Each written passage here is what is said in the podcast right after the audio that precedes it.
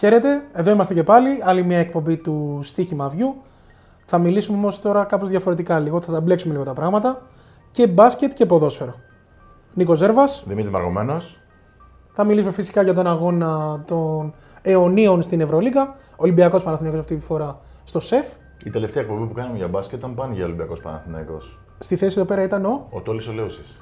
Μεγάλη χάρη του. Βεβαίως. Πρόσεξε λοιπόν γιατί πρέπει να είσαι επάξια, να τον κρατήσεις επάξια. Εντάξει, δεν θα μιλήσω για μπάσκετ εγώ, οπότε δεν Γιατί έχω να μην πρόβλημα. μιλήσεις; Απλά θα πω τις πινελιές μου. Δεν... Ξεκάθαρα μπορούμε να μιλήσουμε για όλα. Αυτές οι Έτσι. ταμπέλες εμάς μας αρέσουν εδώ. Σωστός. Έτσι. Λοιπόν, α, 24η αγωνιστική της Ευρωλίγκας. Ένα παιχνίδι το οποίο δείχνει ότι βρίσκεται δύο ομάδες σε τελείως διαφορετική κατάσταση. Ο Ολυμπιακός είναι με την πλάτη στον τοίχο. Παίζει την τελευταία του ελπίδα, έχω την αίσθηση, ε, για να διατηρήσει αυτές τις λίγες πιθανότητες που έχει για να είναι στο τέλος στα playoff. Ο Παναθηναϊκός πολύ πιο χαλαρός, σε μια χρονιά η οποία δεν είχε στόχο να μπει στην ε, οκτάδα. Ε, δείχνει με τον Όντο Κάτας να είναι σε ένα καλύτερο ε, φεγγάρι. Προέρχεται από μια πολύ μεγάλη νίκη κόντρα στη Βαλένθια. Δεν ήταν το ίδιο καλός με τον ε, Προμηθέα. Πάντα όμως αυτά τα παιχνίδια, ανεξάρτητα σε τι κατάσταση είναι η κάθε ομάδα, έχουν το δικό τους ειδικό βάρος. Το γόητρο και μόνο τα λέει όλα. Και η περιραίωση ατμόσφαιρα. Και είναι πλέον έτσι τα πράγματα που βλέπουμε μόνο δύο ντέρμπι την ε, σεζόν. Δεν υπάρχει πρωτάθλημα. Πλέον, ναι.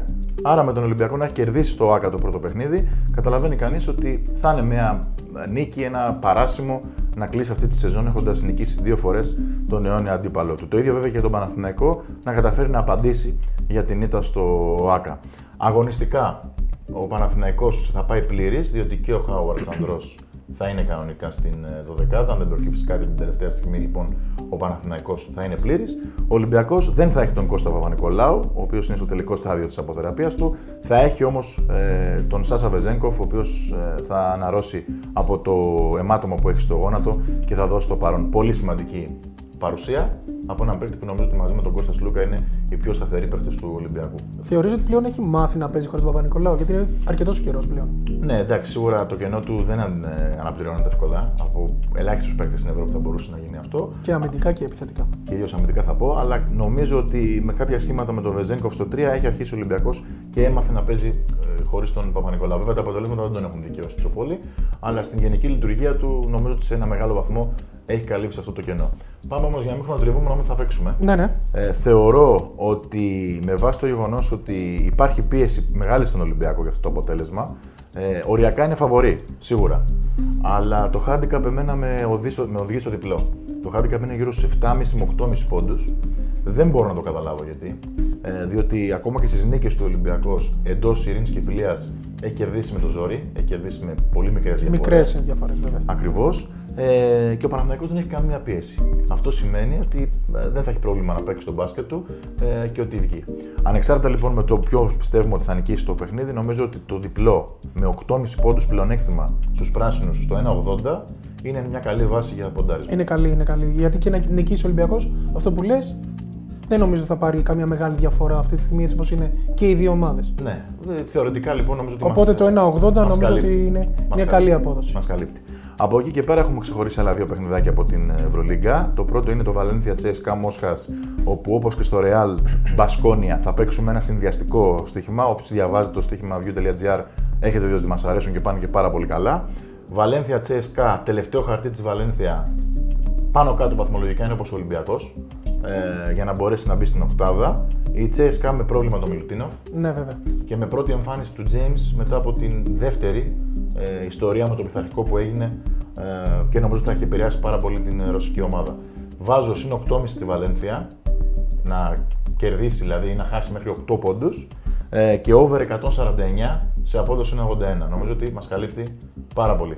Έτσι. Και τελευταία επιλογή, για να περάσουμε και στα ποδοσφαιρικά, είναι το Real Baskonia, όπου η Real είναι σε ένα πολύ καλό φεγγάρι παρά τις απουσίες. Καταφέρνει και κερδίζει τα παιχνίδια με την εμπειρία και τη συνοχή ναι, που ναι, ναι. έχει.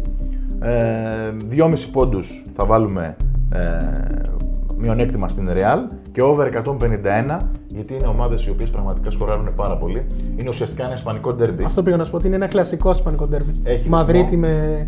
με Βιτόρια. Ναι, ναι, με Βιτόρια ειδικά. Και θεωρώ ότι θα είναι πολύ ψηλό το σκορ. Και εδώ είμαστε στο 1,90. Τρεις αποδόσεις λοιπόν ε, στο ντέρμπι του Παναθηναϊκού με του Ολυμπιακού, στο μάτι της Βαλένθια με την Τζέσκα και στο Real Μπασκόνια, που μας βγάζουν μια πολύ καλή απόδοση κοντά στο 6 από την 24η αγωνιστική της Ευρωλίγα.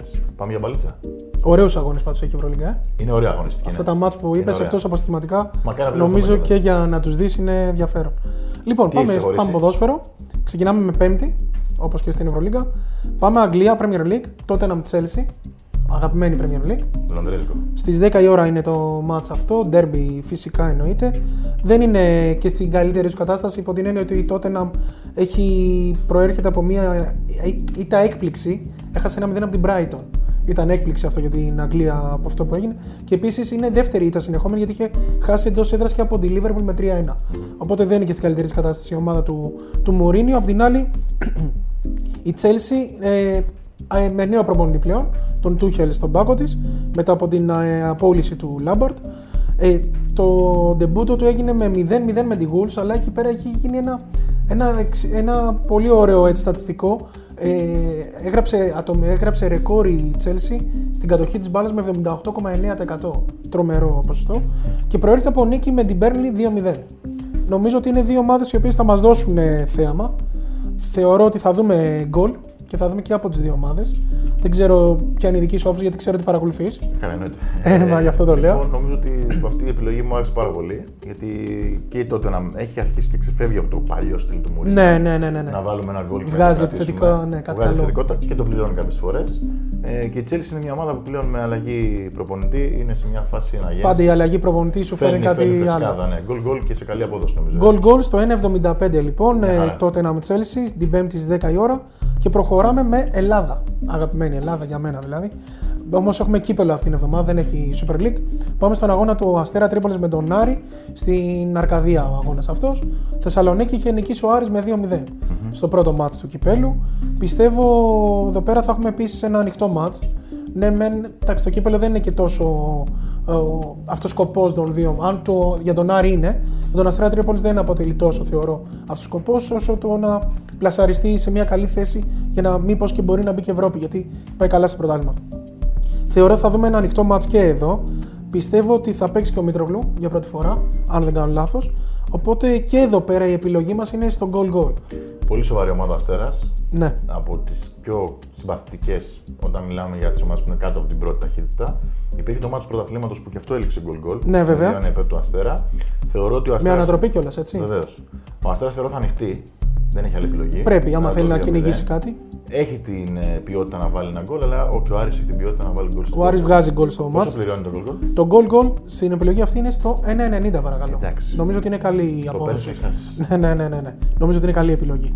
Πάμε λοιπόν Παρασκευή. Ισπανία, Λαβέζ Βαγιαδολίδ, Ισπανικό πρωτάθλημα, La Liga. Έχουμε δύο ομάδες οι οποίες είναι λίγο πολύ στα ίδια. Με ένα βαθμό διαφορά, 18η η Αλαβές, 16η η Βαγιαδολή. Οι, και οι δύο ομάδες έχουν 4 μάτς χωρίς νίκη. Η Αλαβές είναι με 3 ήττες, μία ισοπαλία. Η Βαγιαδολίδ 2 ήττες, 2 ισοπαλίες. Εδώ πέρα θεωρώ ότι από τη στιγμή που είναι δύο ίδιες ομάδες, ένα μάτς το οποίο, οκ, θέλουν και οι δύο βαθμούς, δεν θα ανοίξει όμως τόσο πολύ πιστεύω εγώ, τουλάχιστον όχι στην αρχή.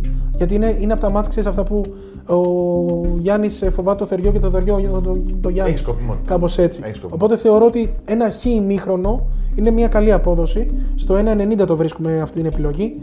Και πιστεύω ότι η ισοπαλία στο ημίχρονο είναι μια καλή επιλογή αυτό. Εγώ έχουμε και στι δύο καλή τύχη, γιατί και οι δύο έχουν στερήσει βαθμούς από το Real φέτος.